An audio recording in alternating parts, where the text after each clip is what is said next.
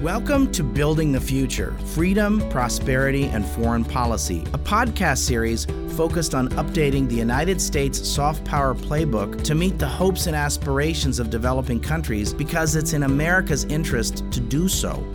I'm Dan Runde, Senior Vice President at CSIS. There are a lot of global challenges out there, so let's get started. I'm Dan Runde. Thanks for joining me for another episode of Building the Future with Dan Runde. I'm here with my friend Gloria Steele. Gloria is the Deputy Assistant Administrator for the Asia Bureau at USAID. She's had a wonderful career at USAID and is the soon to be incoming Chief Operating Officer of CARE, one of the largest social sector organizations in the world. Gloria's had a fabulous career at AID. She's been largely leading the Bureau for Asia for the last four years. And prior to that, she was USAID's mission director for the Philippines, the Pacific Islands, and Mongolia. Gloria, it's great to have you today. Thank you so much, Dan. Thank you. It's my pleasure. Tell us, how did you get started at USAID and what led you to become interested in global development work? You know, what got me interested in development work first was when I was still in college, I did an internship at uh, the Department of Agriculture in the Philippines.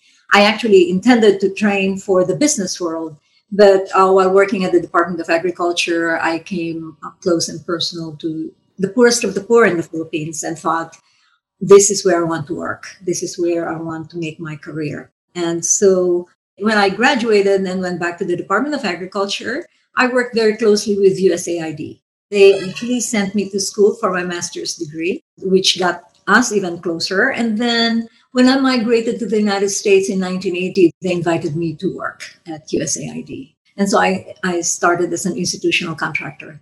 You're a naturalized U.S. citizen. You've lived the American dream. You've had a fabulous career at USAID. You'd spent a lot of time in Washington in your career at USAID. And at one point along the way, you were asked to return to your country of birth at representing the United States as USAID mission director in the Philippines. Can you tell us what was that experience like for you? I always describe that as my North Star. When I joined AID in 1980, I wanted to be able to go back to the Philippines working at USAID because they gave me my breaks. They sent me to school, which opened doors for me. And so going back to work for USAID in the Philippines was something that I'd always wanted to do and finally got to do 30 years later. While in the Philippines, I put together all the lessons that I've learned to see whether I could actually make it happen, make things happen. And that's exactly what I did was uh, put all my lessons, development lessons together what were some of the things that you were most proud of at your time in the Philippines?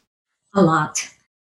When I came to the Philippines, the program was really unidimensional, working in Mindanao on terrorism, but it wasn't really getting very far. You know, there was not much uh, accomplishment.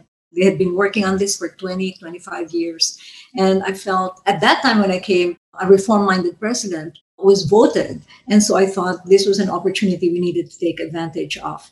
And so I rearranged the programs in order to make USAID be more relevant, not just work on terrorism, but work in trying to get the Philippines out of poverty. When I first started to work in the Philippines, the Filipinos would call the Philippines the sick man of Asia. And I think by the end of the term of Aquino, and working with the government. At that time, they had become one of the highest growth countries in Asia. In fact, during one of the years, they exceeded China's growth rate. Really? Mm-hmm. And one of the things that taught me, though, while I was at looking back, was that democracy, democratic values play a very important role. Because after Aquino, Duterte was voted into office. And although a lot of the gains in the economic growth sector were made, a lot of gains were also lost because of the human rights abuses, because of closure of media freedom, etc. So the trajectory that I was hoping to see happen didn't actually happen and got stalled because of democracy, because of the uh, issues on democratic values. Wow. Are you optimistic? Tell me about your hopes for the future for the Philippines, having served as mission director there. I am still hopeful despite what happened because I think that by and large the Filipinos know what they want and now they can see what happens, what can happen to them. And I am optimistic that they will maintain, the civil society will continue to be stronger and that they will continue to fight for their rights. My big dream is that the poverty issues get addressed even more than they are doing right now. The issue of inclusive growth continues to be an issue in the Philippines. We see some of the richest people, and yet we also see some of the poorest people, and that needs to be addressed. One of the things that I think has changed in the last 15 years in Asia is China's influence in the region. You've been a, a, lead person in the Asia Bureau. You've led the Asia Bureau. You're Deputy Assistant Administrator for the Asia Bureau now. Gloria, how does China do development and how do you compare that to the way the United States does development, if I can put it that way? I'd like to believe the United States still offers something attractive to countries in Asia. And could you just talk a little bit about that? We always say that um, our goal in all the countries where we work is to help countries become more self reliant. We call this the journey to self reliance. What we do is we train them to be able to grow on their own, make their own plans for growth, and chart their own development trajectory. I think that the difference between our development approach and that of China's is that, as you have seen, a lot of erosion in terms of democratic values and a lot of countries being debt strapped. The Council for Global Development's analysis of the most highly debt stressed countries in, in the world show that six of the eight are in Asia. That has got to be addressed. What is it that these countries want from the United States? What's the offer that they want from the United States? I think what they should want is uh, the assistance to make growth more inclusive. We don't have the kind of poverty that some other regions have but we have the most number of poor in countries like India, for example. And the poor are very poor. I think our major problem in Asia is the lack of inclusivity. And that means more work in trying to make sure that growth is shared by many through our work in education. I think education is a major equalizer and an important equalizer. We need to work more in that area. Of course, we need to make the growth continue to happen. But again, I go back to democratic values and values that try to address corruption and lack of transparency. Because as we have seen now, the lack of transparency and corruption exacerbate almost everything. I mean, look at what happened with COVID. Let's just talk about that for a minute. I, I was really privileged to work with you, Gloria, on some of the issues that there's a there's a strategy, there's an Indo Pacific strategy. The strategy is put together before COVID, just like uh, strategies that the IMF had, or the World Bank had, or the US military had, or the US State Department had for how they were going to look at Asia. And then COVID happened, which was a disruptor, an accelerator, and a clarifier, and an opportunity provider, if I could provide it that way what I've been struck by are several things. I mean, I've, I've done 500 Zoom phone calls since March the 12th, basically. I feel like I'm like executive platinum on Zoom or global services on Zoom. And, you know, I, have got like several deep thoughts that I, will share with you. Some of it through some of the work that we've done together uh, in your role. And I've really been grateful for the opportunity to work with you. But there are going to be tectonic shifts in global trade. We're not going to depend on want to depend on China for PPE or ventilators or pills. And so the concept of supply chain resiliency is going to create opportunities in Southeast Asia, places like the Philippines, Vietnam, Malaysia, Central America, Mexico, Puerto Rico, all of North America, maybe Colombia. So in my mind, I think we're going to see trade agreements follow those shifts in trade flows as well as using the mix of trade and aid, using ODA to grease the skids of that. I also think the fact that we're doing this over Zoom, and you know this better than I do because you're dealing this all the time in your region, that there's just been more e-commerce, distance learning, and digital payments in the last 34 weeks than in the last 34 years combined. And so we've talked a lot about digital transformation. AID is a digital transformation strategy. There's an explosion of demand for access to the internet so that because and and the breach, the inequalities around internet access are very glaring And to have modernity, we're going to need that. And so I know that this is something you're also, I'm sure, I know you're thinking about. The other thing I would just say is, and this is something you put me on to, which is that the intersection between environmental stewardship and health is going to be a much bigger part of our future than it was two years ago. And so you put me onto this. And so, man, intersection of human health, food security, veterinary sciences, conservation, woodlands, as well as and our human health is just we're going to have to get a better handle on this this set of issues. That's right. And I think we shouldn't have had COVID to realize that the nexus between human health and wildlife, the way that we deal with nature and with wildlife, should have been taken into account. We should have been doing that. And now we know we should, we will continue. There are a lot of opportunities, and I do want to thank you and CSIS for helping us go through the three areas of the Indo Pacific strategy uh, were ways that we can take advantage of openings that have become available after COVID 19 happened. Like you were saying, openings to cover, you know, the supply chain that China used to cover and more attention to health issues, more attention to the use of digital connections. And as you know, we launched last March a digital connectivity strategy which of which there are not very many among development um, donors. No. So this is an area that uh, we need to take advantage of and use and, and advance because we know that it works. We know that it's important, and a lot more work needs to be done. Uh, particularly, the gender divide in digital connectivity is an area we need to take advantage of. While on the one hand, it's important to advance economic growth, it has also been an area that has fostered gender based violence. So there are pros and cons, and we need to be able to address the cons and advance the benefits.